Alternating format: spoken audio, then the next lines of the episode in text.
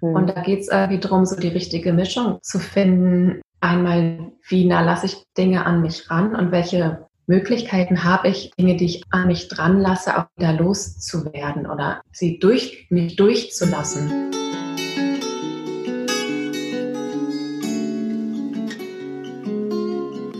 Wenn ich gehen muss, werde ich euch winken, allen, die mich suchen. Dort, wo ihr mich hört, dort werde ich rufen. Wenn ich gehen muss. Das Lebensende. Dein Podcast über das Lebensende. Wir sind Pia und Corinna und wir sprechen über bedürfnisorientiertes Sterben lassen. Unser Ziel ist es, dass Sterben in Würde sein darf und wieder ein Stück weiter dahin rückt, wo es hingehört, in die Mitte der Gesellschaft. Wenn ich gehen muss, werde ich im Lachen sein, in Tränen und zum Frieden. Dort, wo ihr mich fühlt, dort bin ich geblieben. Wenn ich gehe. Hallo und ganz herzlich willkommen zu einer neuen Episode unseres Lebensende-Podcasts. Zu Beginn dieser Episode möchte ich euch gerne noch einmal auf unser kostenfreies Workbook aufmerksam machen. Elf Impulse für Begegnungen mit trauernden Zugehörigen. Ganz kompakt und leicht verständlich haben wir diese Impulse für euch zusammengefasst, sodass ihr privat wie auch beruflich sofort loslegen und in die Umsetzung kommen könnt. Zum kostenfreien Download kommt ihr unter www.traudigkeit.de slash workbook. Außerdem findet ihr den Link auch in den Shownotes. Ich spreche heute mit Kathi Bonet. Kathi ist Traumatherapeutin mit einer eigenen Praxis in Berlin und Gründerin ihres Bildungszentrums und Netzwerks Helper Circle. Ihre Vision ist es, dass Helfende langfristig gut und gesund arbeiten können. Wir sprechen über die Herausforderungen, denen Menschen in helfenden Berufen, wie zum Beispiel in der Begleitung am Lebensende, begegnen und wie sie sich zum Beispiel vor einem Burnout schützen können. Kathi erklärt uns den Unterschied von Mitgefühl und Empathie und wie hilfreich es sein kann, diese beiden Dinge ganz klar voneinander abzugrenzen. Was passiert, wenn Helfende sich nicht mit ihren eigenen herausfordernden Themen des Lebens auseinandersetzen und genau diese Themen mit in die Begleitung anderer bringen? Ähm, mit dem Hintergrundwissen zu der Funktionsweise von Nervensystemen, Kathi ist Spezialistin dafür, fällt es deutlich leichter, äh, Menschen mit einem herausfordernden Verhalten, in der Praxis nennt man sie leider auch gern die anstrengenden Patienten, ähm, sie zu verstehen und das Gesagte von sich selbst abzugrenzen und dementsprechend einfach auch ähm, so zu reagieren, dass diese Person, um die es geht, sich wieder sicher fühlt, dass wir ihnen Sicherheit schenken können, dass sich ihre Emotionen entladen können. Und auf diesem Wege ermöglichen wir den Betroffenen einfach ein Stück weit Erleichterung und daraus kann ein ganz anderer, ein ganz intensiver Kontakt entstehen. Gleichzeitig kann dieses Wissen eine unheimliche Orientierung und eine eigene Sicherheit geben.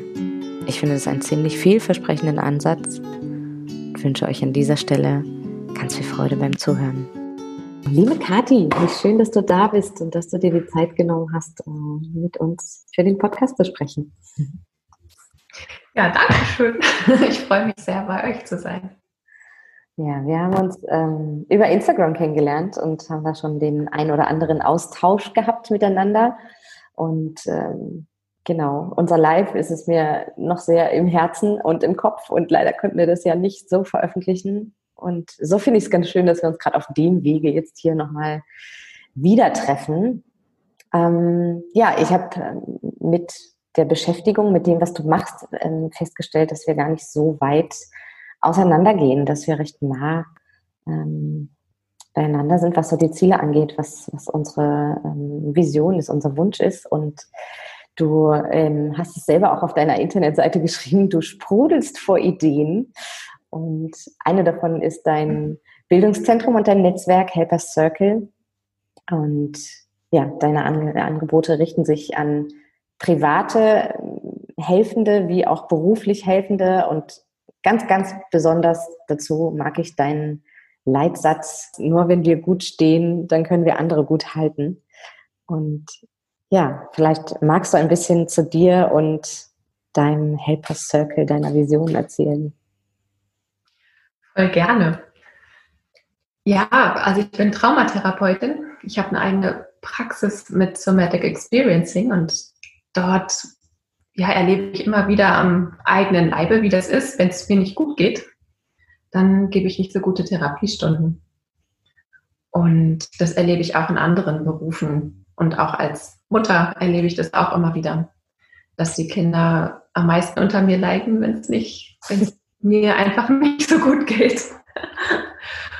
Und daraus und auch aus anderen Begegnungen entstand irgendwann eigentlich diese Vision, wir haben so viele Helfende, auf die wir angewiesen sind. Also nicht erst durch Corona, die systemrelevanten Berufe, sondern das, die gab es ja auch vorher schon, waren vorher auch schon wichtig. Und wir können es uns eigentlich als Gesellschaft nicht erlauben, dass die ständig krank werden oder dass sie ja in den Burnout gehen oder auch durch Sekundärtraumatisierung irgendwie ausfallen. Mhm. Das können wir uns als Gesellschaft eigentlich nicht erlauben. Und von daher habe ich irgendwann Helper Circle gegründet, mit dieser Vision, ja, dass Helfende langfristig gut und gesund arbeiten können. Mhm. Und dazu würde ich gerne meinen Teil zu beitragen, mit dem Wissen, was ich habe. Ja, und da hast du eine ganze, ganze Menge von, wenn man sich deine Website anguckt, deinen Instagram-Account. Das ist äh, schön, für mich auch schön, selber als Fachkraft da rumzustöbern. Ähm, ja, steigen wir doch direkt mal ein, was... Wir haben jetzt, oder, oder unsere Zielgruppe sind die Helfenden in der Sterbebegleitung und da gehen wir auch über die Pflege hinaus. Also ich denke auch so an Hebammen und an Therapeuten, die ähm, in der Begleitung am Lebensende sind. Was siehst du denn dort für Herausforderungen? Was ist es, was die Menschen, an welcher Stelle brauchen die Menschen Unterstützung? Ja, es gibt im Grunde zwei große Überschriften dabei. Einmal die quantitative Überforderung, also wenn zu viel Arbeit auf zu wenig Köpfe, Hände, Schultern mhm. verteilt wird. Ähm, und dann daraus Krankheit, chronische Krankheit oder Burnout entstehen.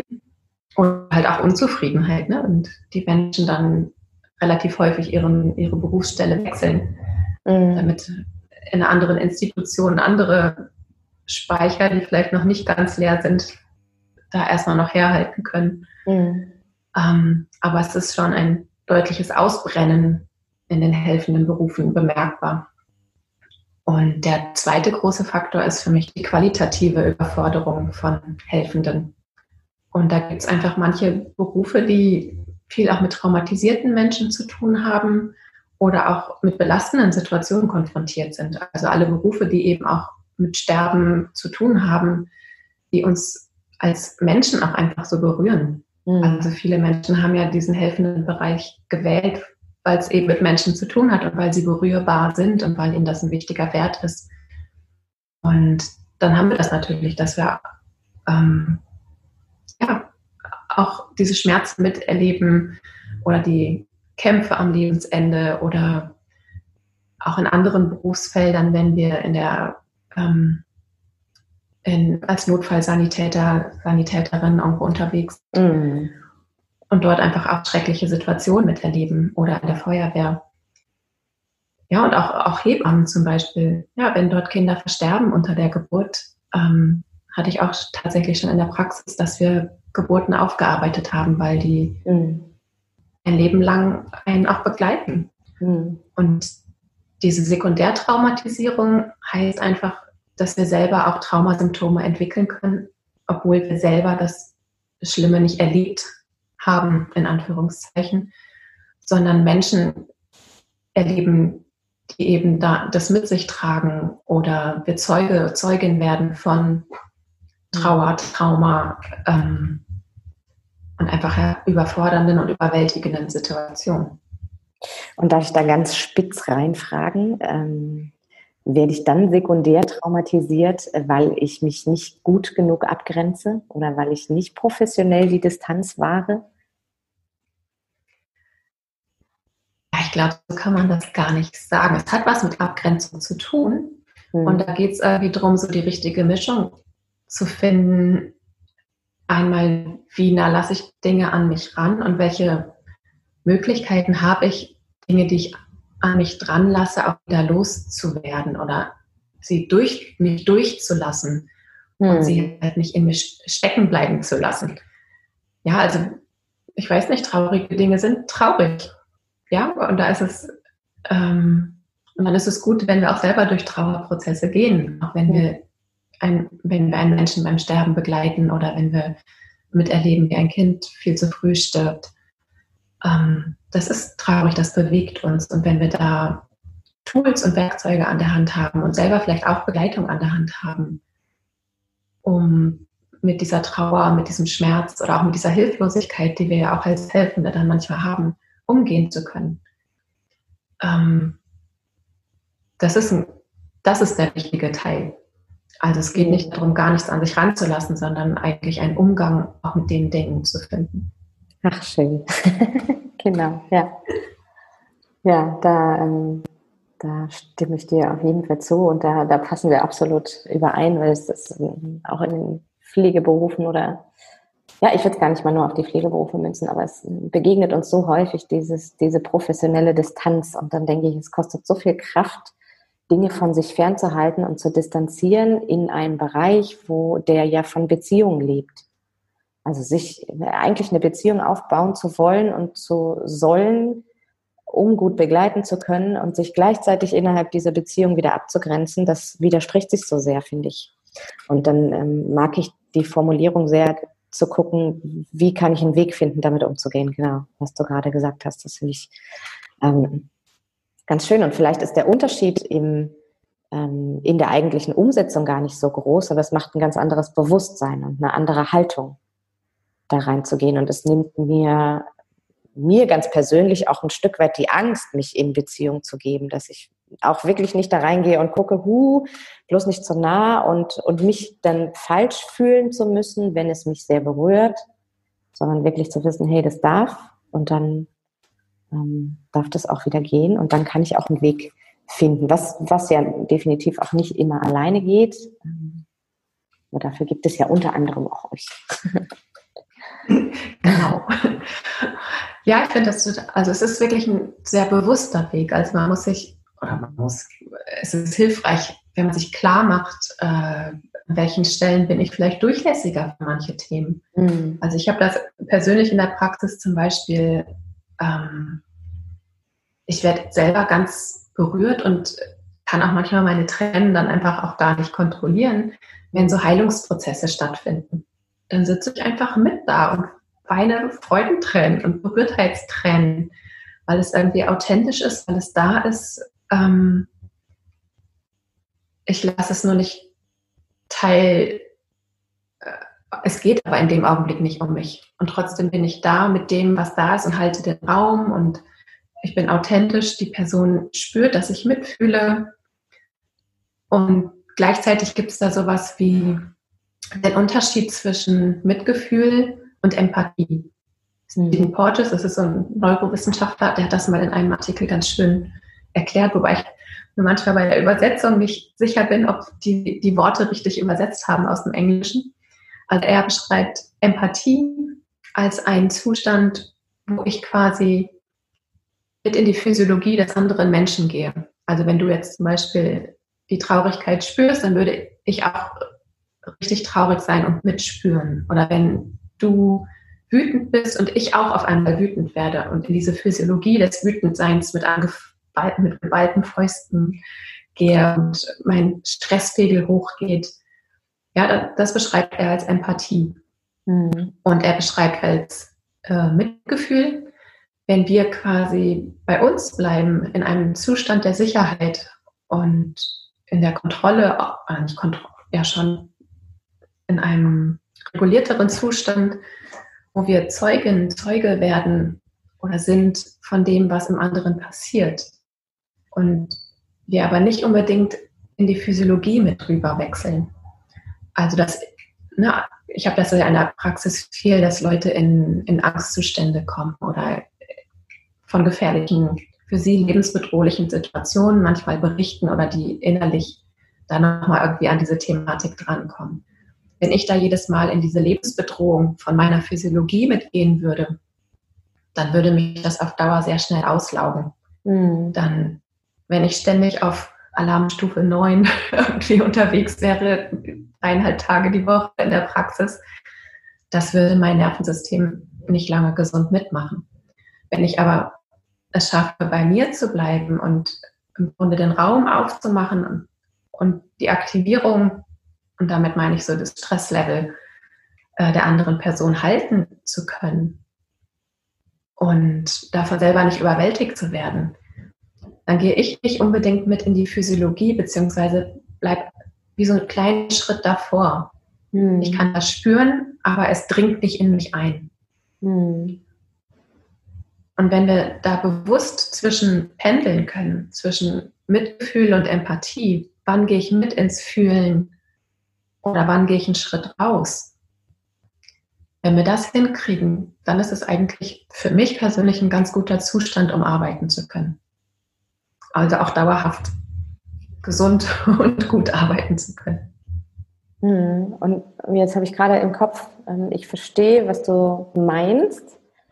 Und hast du ein, ja, wie soll ich sagen, also was praxisnahes, wie, was kann ich tun? Wie, wie kann ich diesen Zustand oder dieses Bewusstsein erreichen? Oder ja, wenn du jetzt einen Helfenden vor dir hast und du hast ihm das gerade gesagt und der sagt dir, und wie mache ich das jetzt?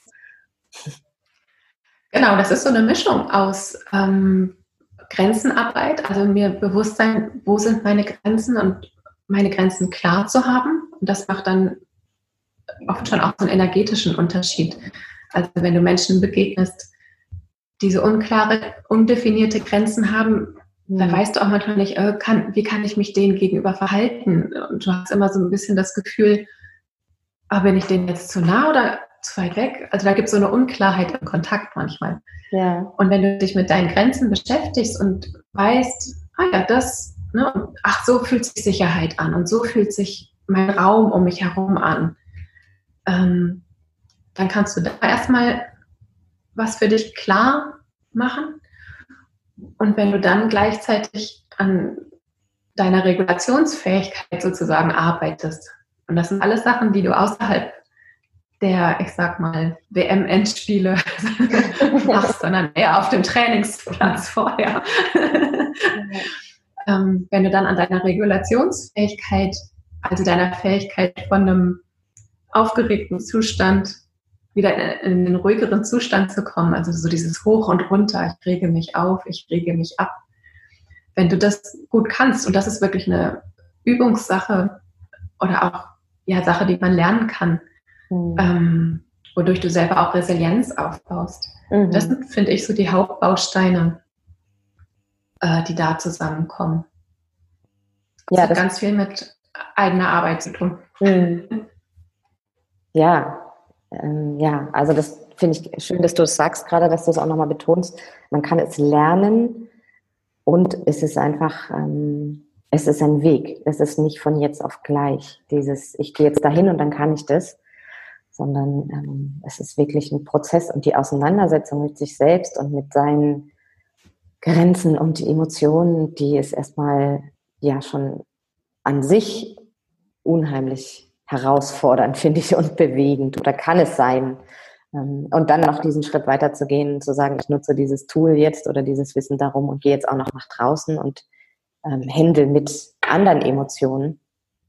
Das ist dann irgendwie nochmal der Schritt raus. Und ich habe das Gefühl äh, ganz oft, dass der erste Schritt tatsächlich fehlt. Also, dass ähm, Menschen in helfenden Berufen sind und wenig die Auseinandersetzung mit sich selbst hatten vorher. Vielleicht auch, weil sie gar nicht wissen, wie oder weil sie gar nicht wissen, das überhaupt. Ne?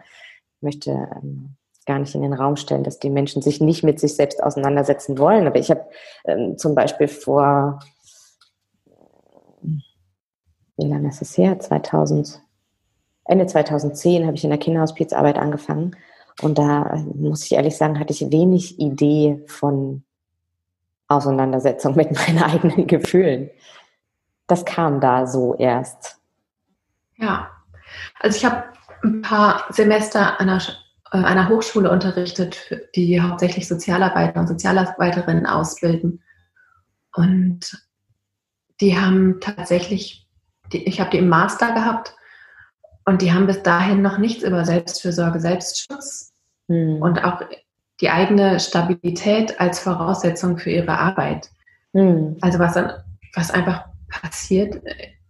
Also dort haben wir haben so eine anonyme Umfrage quasi gemacht und siebzig Prozent der Studierenden aus den Kursen ähm, waren tatsächlich oder wären eigentlich damals ihre eigene Klientel gewesen, mhm. ja, die aus Elternhäusern kommen, die selber Unterstützung gebraucht hätten oder gebra- äh, bekommen haben, die selber auch in Therapieprozessen waren oder gehen, die sich dann entschieden haben, was zu machen.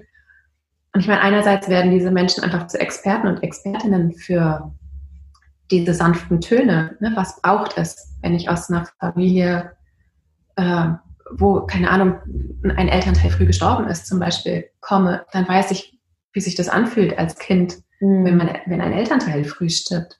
Und ich habe diese feinen Antennen, was braucht es? Und das macht mich zu einer Expertin oder zu einem Experten auf diesem Gebiet, wenn ich meine eigene Trauer, meinen eigenen Verlust aufgearbeitet habe. Denn sonst handle und agiere ich ja selbst aus dem Zustand, wo ich noch in Not bin und versuche dort, ähm, ja, mir was zu holen, was andere mir aber gar nicht geben können. Mhm. Mhm. Und versuchst im Grunde durch die Hilfe, durch das, was du im Außen hilfst, eigentlich dir selber zu helfen. Mhm. Okay, ja, das verstehe ich. Und wenn du dann ähm, ja, versuchst, über die Hilfe im Außen dir selber zu helfen, kann es sein, dass du halt eher in so ein Helfer-Helferinnen-Syndrom zum Beispiel kommst, weil es so eine unerschöpfliche Hilfe ist, die du geben, geben, geben willst, eigentlich, um in dir drin selber etwas zu heilen, was aber deine Klienten, Klientinnen in dem Fall gar nicht heilen können. Mhm. Ja, und deswegen und bei dir diese Lücke bleibt. Mhm. Und ich habe auch gerade so dieses Bild davon, dass ich, ähm, wenn es um meinen eigenen Schmerz geht, auch äh, wenig offen sein kann dafür, was der andere gerade braucht. Also dann, dann ist mein Fokus, oder bin ich einfach so fokussiert auch, ne? Ähm. Genau, also wenn du dir vorstellst, äh, was weiß ich, du kommst aus einer Familie, wo ein Elternteil alkoholabhängig war. Und du arbeitest später in Familien, wo auch Elternteile alkoholabhängig sind. Und dann siehst du vielleicht, dass Ne, springen dir die Dinge ins Auge, die bei dir nicht gesehen wurden und siehst genau die Dinge, aber hast unter Umständen einen blinden Fleck an mhm. anderen Stellen mhm. und übersiehst für die Familie wichtige Dinge, mhm. ähm, sodass die Qualität deiner Arbeit tatsächlich auch beeinflusst ist, weil du eben ja. eventuell irgendwo blinde Flecken hast. Ja, ja dazu habe ich ähm, direkt auch nochmal einen Satz von deiner Internetseite im Kopf. Du hast geschrieben, Patienten bekommen nicht die ihnen nötige Unterstützung, ähm, weil ich ihre Verhaltensweisen falsch interpretiere. Und ähm, das setze ich jetzt noch mit dazu.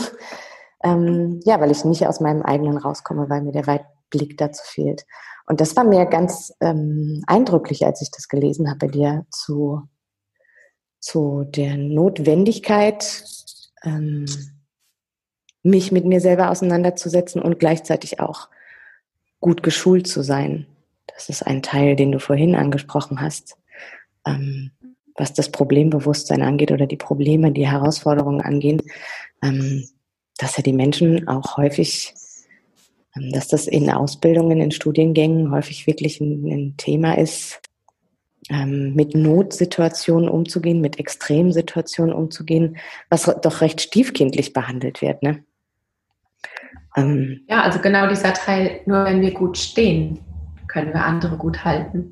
Ne? Also genau dieser Stehenteil, der findet in meinen Augen viel zu wenig Beachtung. Hm. Ähm, da geht es darum, Fachwissen, Fachwissen, Fachwissen, Fachwissen.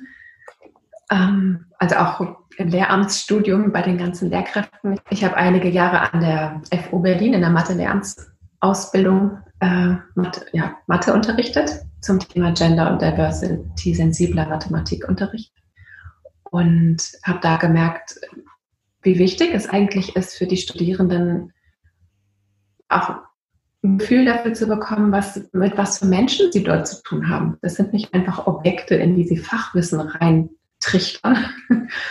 Aber die Studienordnung sieht immer mehr Fachwissen, Fachwissen, Fachwissen vor mhm. und immer weniger Didaktik und Fachdidaktik. Mhm. Ähm, ja, und da geht es auch irgendwie drum. Also wir können dieses ganze Fachwissen, was wir haben, nützt uns überhaupt gar nichts, wenn wir es nicht vermitteln können. Ja. Also als helfende Person bin ich in der Verantwortung, wie ich das, was ich vermitteln möchte, rüberbringe.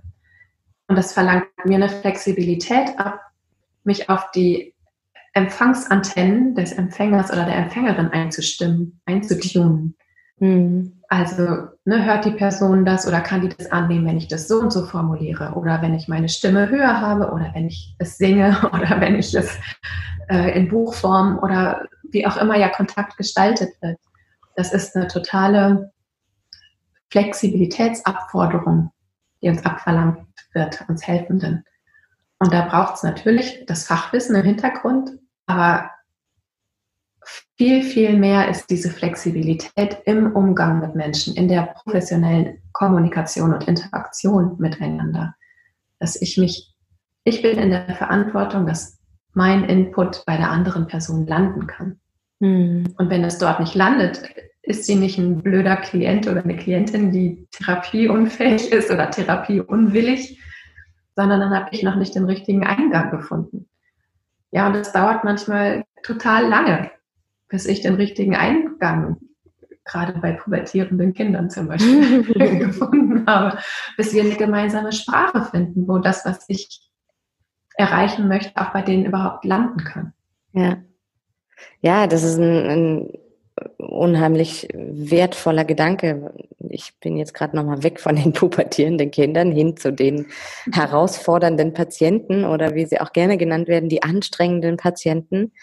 Ähm, dass das, dass das, ähm, also A, empfinde ich so, dass ich das häufig auch einfach von mir wegtun kann, dass ich häufig nicht persönlich gemeint bin, wenn ähm, Wenn da Situationen entstehen, in denen ich mich schlecht behandelt oder ähm, nicht wertgeschätzt fühle oder ich habe so dieses typische Ding von, äh, das Tablett ist immer noch nicht abgeräumt, so in meinem Zimmer.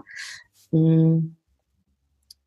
Ja, und dann auch wirklich nochmal zu gucken, ob die Gespräche, die ich geführt habe oder die auch meine Kollegen vorher geführt haben, ob die tatsächlich so angekommen sind, wie sie gemeint waren. Und diese Reflexion ist so ein so ein bedeutender Schlüssel. Da ist es auch mir in meiner Arbeit ganz oft begegnet, dass ich dann nochmal rückgefragt habe. Und auch erst, als mich meine Kollegen darauf angesprochen haben, ne, hast du denn gefragt, hat er das eigentlich wirklich verstanden, was du gesagt hast?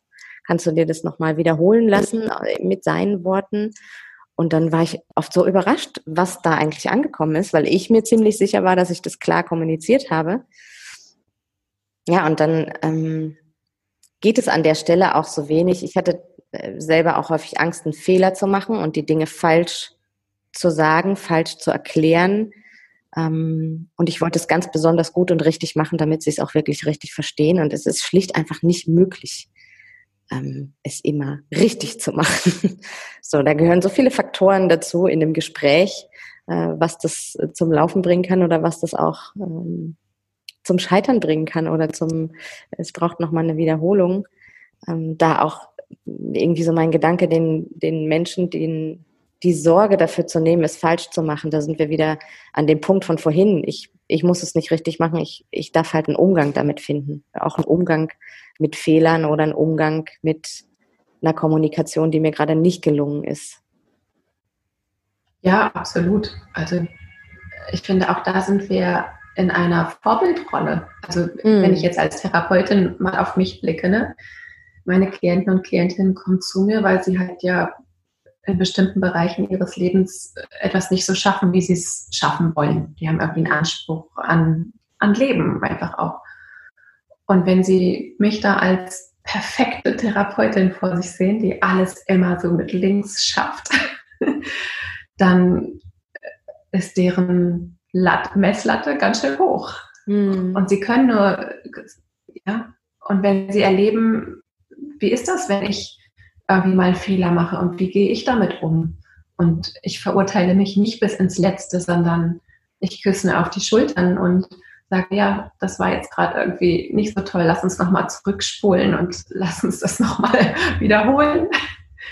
Also, dass ich vielleicht auch einen liebevollen Umgang mit mir selber habe, wenn ich Fehler mache, ähm, mhm. ist in allen helfenden Positionen toll. Ja. Und ein zweiter Aspekt, den du vorhin, wo ich gerne noch was zu sagen wollte, beim Thema Kommunikation und wo uns das Wissen über das Nervensystem einfach auch noch helfen kann oder, oder die Funktionsweise von Gehirn und Nervensystem in Stresssituationen. Weil wir nämlich, wenn unser Nervensystem gestresst ist, wenn wir in irgendeinen Alarmzustand kommen und uns fürchten vor irgendwas oder wütend sind über irgendetwas, weil zum Beispiel, ich meine, wenn ich mir vorstelle, ich bin in der Situation, dass mein Kind im Sterben liegt, ist das eine wahnsinnig stressige Situation, in der mein Nervensystem auf absolutem Alarmlevel irgendwie ist. Mhm. Und in diesem Alarmzustand habe ich nicht mehr unbedingt alle Gehirnareale zur Verfügung. Da sind manche Areale, also unser kognitiver Gehirnteil zum Beispiel, ist irgendwann wie ausgestöpselt, wie so ein U S B-Stecker. Dann ähm, haben wir darauf keinen Zugriff mehr. Da können wir nicht mehr auf das Wissen, was wir haben, zurückgreifen, aber es kommt auch nichts Neues auf die Platte drauf, sozusagen. Mhm. Und dann liegen unter Umständen die Emotionen blank, weil die in einem anderen Gehirnareal liegen als das kognitive Wissen. Und dann blöke ich vielleicht die Schwester, die das Tablett nicht abgeräumt hat, vielleicht total doof an, weil ich diese Wut in mir habe, aber mir die Selbstregulationsfähigkeit des Neokortex oder die Unterstützung des Neokortexes fehlt, der mir sagen würde, Mensch, Kathi, ne, Corinna, jetzt hat sie halt mal vergessen, das Tablett abzuräumen, ist doch echt nicht so schlimm. Die haben hier so, ein, so viel Arbeit zu tun, auf der, so viel zu tun auf der Station. Sei doch mal tolerant oder ne, ist halb so wild. Mhm. Aber in dem Augenblick kommen diese Gedanken, die ich in meinem Neokortex dann vielleicht habe, die höre ich vielleicht so im Off, im Hintergrund, aber die haben keinen Einfluss auf mein Handeln. Mhm. Und wenn ich das als helfende Person zum Beispiel weiß, wie die Gehirnstruktur dort ist und wie das Gehirn bei Stress reagiert, dann hilft mir das, da anders drauf zu reagieren.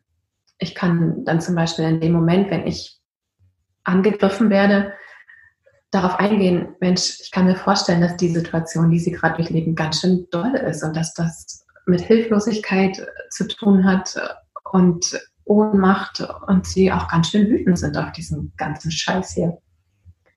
Also das, das kann man regeln, meinst du? Oder das nochmal wiederzugeben, was ich wahrnehme?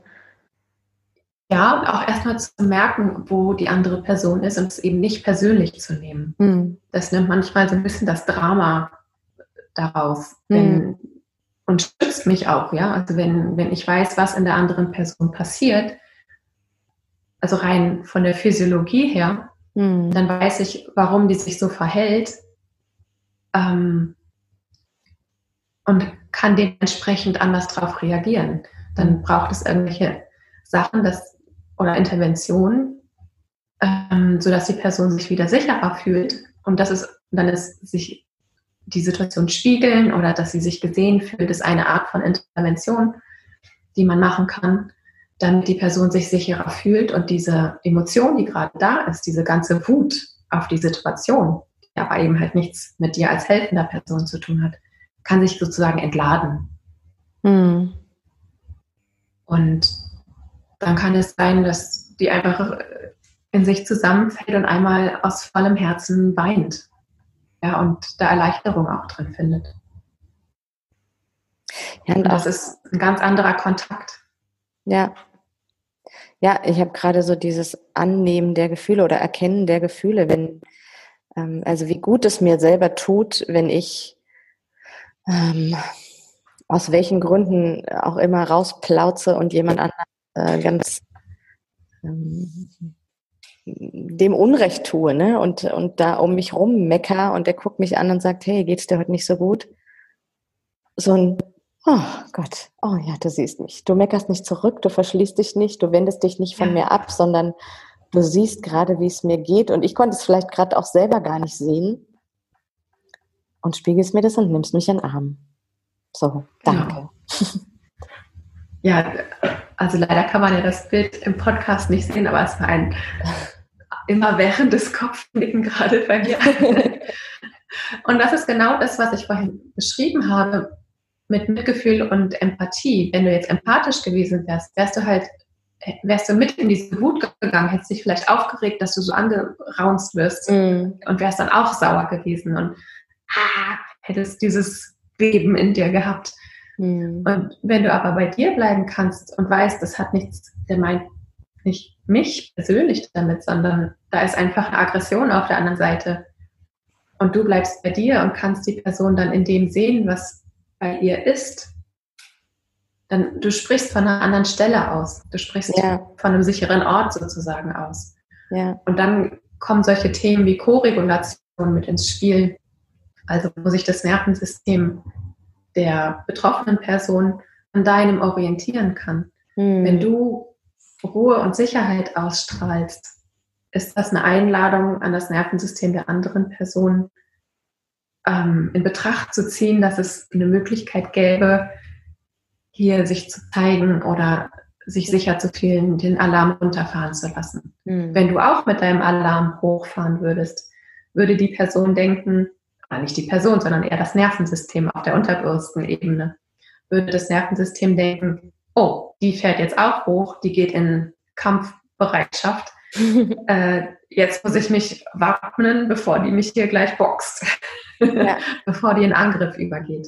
Ja. ja, also die Nervensysteme kommunizieren unterbewusst miteinander und je ruhiger und regulierter mein Nervensystem ist, desto mehr signalisiert es dem anderen Nervensystem, erstens, du bist völlig okay, ich sehe dich und von mir geht keine Gefahr aus, und ich halte dich. Es ist okay mit allem, was gerade da ist. Hm. Und das ist einfach sehr heilsam.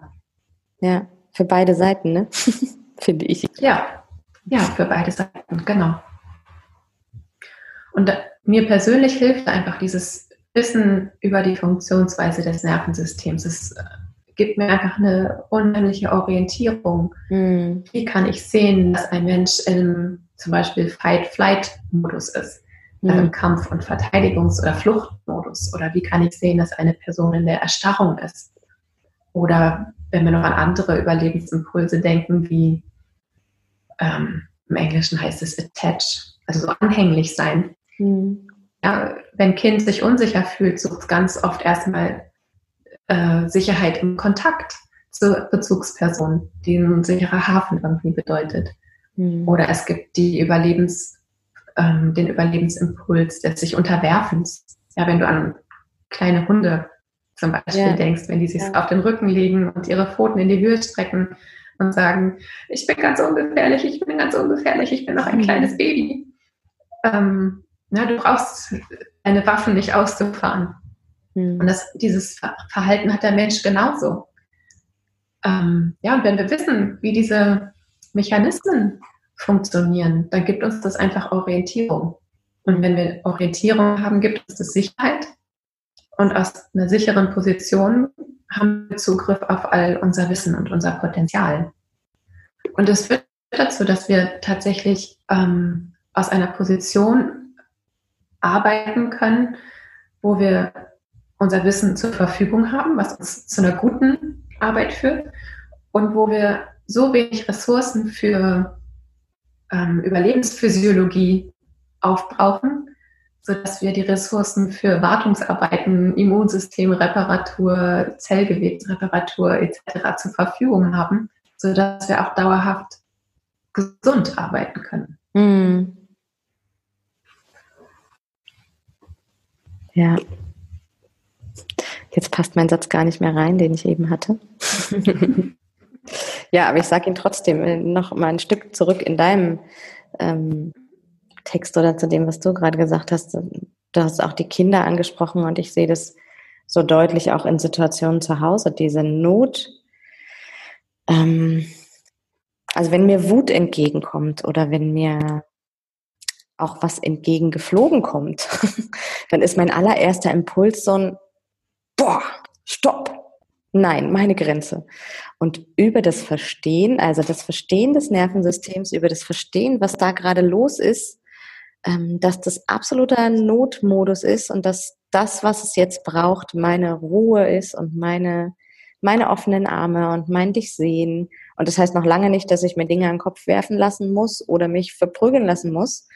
Ähm, ja, aber dieses Verständnis für die Kinder macht es mir auch deutlich leichter, sie so zu lassen, das auch nicht wegzumachen und zu sagen, hör auf zu heulen oder hör auf mich anzuschreien oder das darfst du nicht, sondern und auch im Übertragenen jetzt nochmal auf die Patienten, ne, dass ich den, ähm, dass ich da auch merke, viel weniger den Bedarf habe, ihnen zu sagen, dass sie Dinge nicht tun sollen, sondern äh, mehr weich sein kann und im Verständnis sein kann, warum sie das gerade tun und, und so ein, äh, so ein Umlenken irgendwie stattfinden kann, dass diese Emotionen irgendwie sich auch entladen können, dass die einmal raus können und dann da die Heilung stattfindet, wie du es gesagt hast.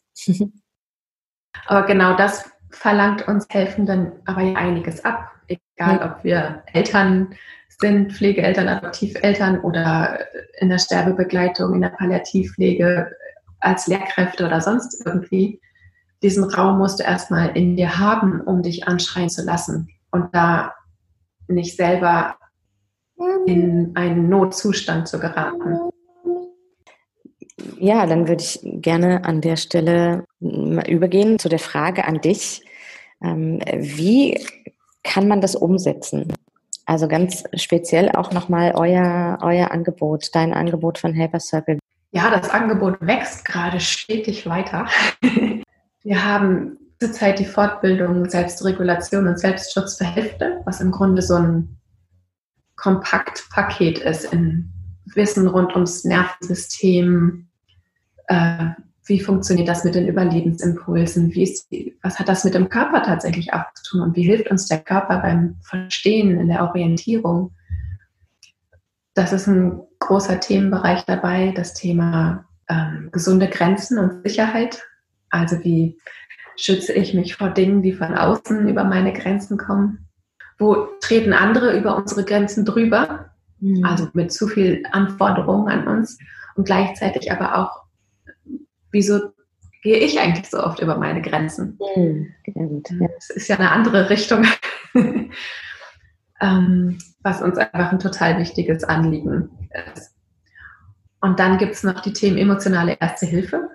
Mhm. Das ist, das ist ein, ja, ein schönes Tool und ein Werkzeug, wo ich, in, wo ich aus verschiedenen Übungen, die ich kennengelernt habe, Übungen zusammengestellt habe zur emotionalen Ersten Hilfe und Stressregulation, die ich sowohl bei Menschen mit Panikattacken anwende, aber auch für mich selber als Selbstfürsorge zweimal täglich fast mache und auch für Kinder in eine Geschichte als Kinderbuch verfasst habe, damit die ganz unpathologisiert trotzdem therapeutische Unterstützung erfahren können.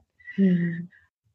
Was ich da so schön fand, auch zu lesen und was mich auch angesprochen hat, ist, dass du da nochmal reingeschrieben hast, das ist zum einen eine Unterstützung für mich als Helfenden und ähm, ich kann es aber gleichzeitig dann auch wieder anwenden, Ähm, im Umgang mit meinen Patienten. Also ich kann das auch weitergeben. Das ist ja irgendwie äh, der doppelte. Genau. Ja, ich mag die Übung auch echt sehr gerne. Sowohl für mich selber als auch wirklich als Werkzeug in meiner Praxis. Und äh, welchen Umfang hat deine, äh, wie nennst du das, Weiterbildung? Die Fortbildung, Selbstregulation Fortbildung. und Selbstschutz für Helfende. Mhm. Also momentan haben wir die Vor-Ort-Veranstaltung mit dreimal drei Tagen mhm. und wir planen gerade eine Online-Variante, wo noch nicht klar ist, welchen, Umga- äh, welchen Umfang sie haben wird. Sie wird umfangreich. Ja. Also ich merke schon, dass mir die neun Tage bei den Vor-Ort-Veranstaltungen eigentlich mhm. nicht ausreichen. Also ich kann mir gut vorstellen, dass eine ziemlich hohe Nachfrage auch nach, ne?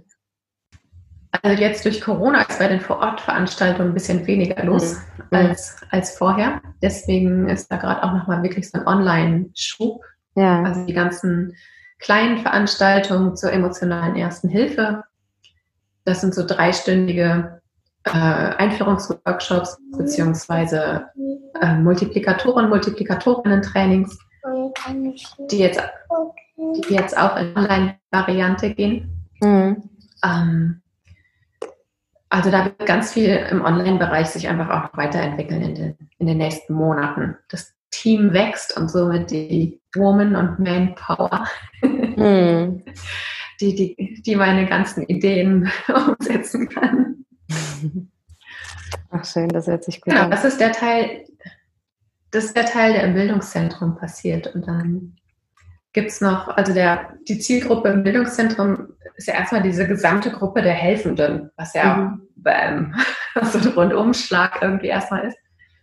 Und wir entwickeln aber auch immer mehr Support-Angebote für spezielle helfenden Gruppen. Also zum Beispiel die Adoptiv- und Pflegeeltern, die nochmal mit ganz anderen Herausforderungen konfrontiert sind im Vergleich zu Eltern von leiblichen Kindern, weil Geschichte der Pflege- und Adoptivkinder oft einfach nicht bekannt ist, zum Beispiel. Ja, und wir haben auch ähm, ja über ein Angebot gesprochen, oder uns ausgetauscht darüber, ähm, speziell für Trauerbegleiter nochmal oder für Sterbebegleiter. Ne? Das finde ich natürlich äh, sehr spannend. Genau, da sind wir auch gerade bei und schauen, was brauchen Sterbe- und TrauerbegleiterInnen auf dieser Ebene, um Unterstützung zu erfahren. Ne? Wie können wir bei Helper Circle die mit unserem Nervensystemswissen unterstützen? Mhm. Sei es, ne, sei es durch regelmäßige Supervisionsmöglichkeiten oder sei es durch spezielle Fortbildungsangebote. Also da freuen wir uns gerade über Austausch und aktive Mitgestaltung. Genau, also da werden immer noch mehr spezielle helfende Gruppen mit der Zeit dazukommen. Ja. Da freue ich mich einfach auch schon drauf, das jetzt mit größerem Team alles auch in Angriff nehmen zu können. Und dann gibt es noch das Netzwerk. Und in dem Netzwerk, da äh, sind Leute drin, die entweder die gleiche Trauma-Ausbildung haben wie ich oder die bei Helper Circle die Fortbildung gemacht haben, die neuntägige oder die, wie auch immer lange sie dann dauern wird, dauern wird Fortbildung. Oder auf anderem Wege Nervensystemsfachwissen erreicht haben. Und das ist der Ort, wo dann zum Beispiel ähm, Supportangebote für Helfende stattfinden oder auch äh, Therapiestunden von Leuten genommen werden können, bei Leuten genommen werden können, die eben dieses Traumafachwissen haben. Und das ja. möchte ich gerne sichtbar machen. Ja. Ja, ich danke dir. Also ähm, es war ganz spannend. Irgendwie war es jetzt doch nochmal ganz anders als unser Live, was wir ja eigentlich wiederholen wollten. ähm, ja, nicht, äh, ja, aber so ist das. Life is life. Life is life, genau. Ja, irgendwie sind wir auch, äh, habe ich gerade das Gefühl gehabt, echt nochmal tiefer reingerutscht ins Thema. Und, und dann danke ich dir sehr für deine Zeit, die du dir genommen hast. Ja, ich danke dir und euch für eure Zeit und auch Ausdauer und Geduld. So, ihr Lieben, ich hoffe sehr, dass euch diese Episode gefallen hat und ihr euch ein paar Impulse für euch mitnehmen konntet. Wie immer findet ihr alle wichtigen Links, die Links zu Kathis Profil, die Links zu Kathis Website und auch den Link zu unserem kostenfreien Workbook in den Shownotes. Und dann hoffe ich, dass wir uns wieder hören in zwei Wochen zum nächsten Lebensende. Macht's gut!